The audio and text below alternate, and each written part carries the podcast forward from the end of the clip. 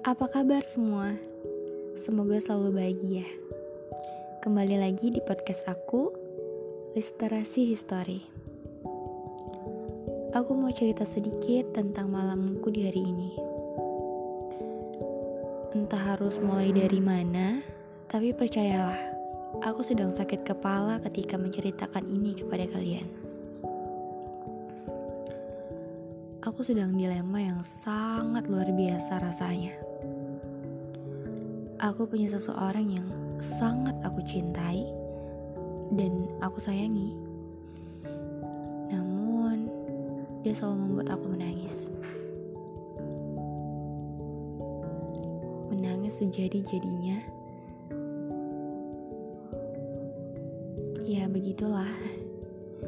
Menyedihkan sekali, bukan? Dia selalu melarangku ke mana pun aku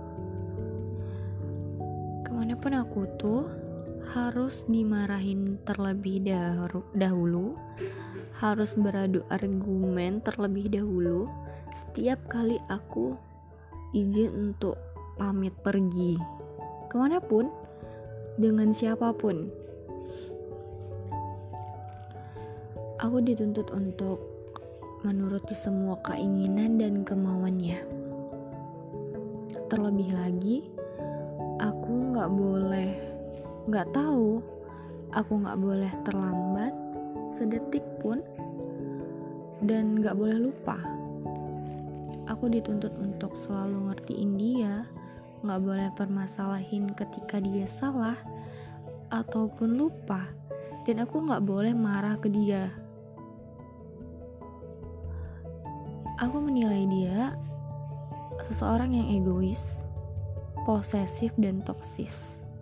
Terlebih lagi, dia nggak bisa sabar, dia nggak bisa lembut, dia nggak bisa ngebujuk, dan dia nggak paham aku. Ketika sering kali aku menjelaskan tentang perasaan aku ke dia, dia sering ngomong yang membuat hati ke aku tuh pedih gitu loh dia seolah-olah tuh nggak ngertiin aku dan nggak bisa ngertiin aku. Aku sampai bingung gimana harus jelasin ke dia tentang apa yang aku rasain ketika aku dengan dia. Dan gimana ya aku udah berusaha untuk jelasin baik-baik tapi dia nggak paham akhirnya aku tuh hanya bisa nangis kenangis karena apa yang aku ungkapin itu nggak sampai ke dia. Dan terlebih lagi aku nggak bisa mengungkapkan isi hati aku lagi. Nggak tahu harus dengan cara apa lagi untuk bilang ke dia supaya dia ngerti. Jadi aku cuma bisa nangis kenangis parah banget sih jadi aku.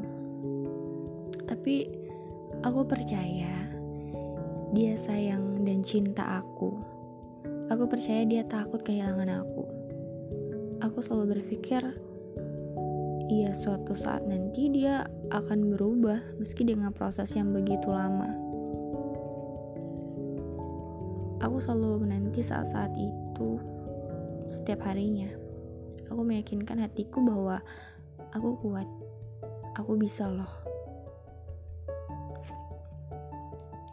Di sisi lain aku aku mulai bimbang gitu. Dengan keyakinanku apakah dia bisa berubah? Apakah saat-saat yang aku tunggu-tunggu akan indah bersamanya itu bakal terwujud?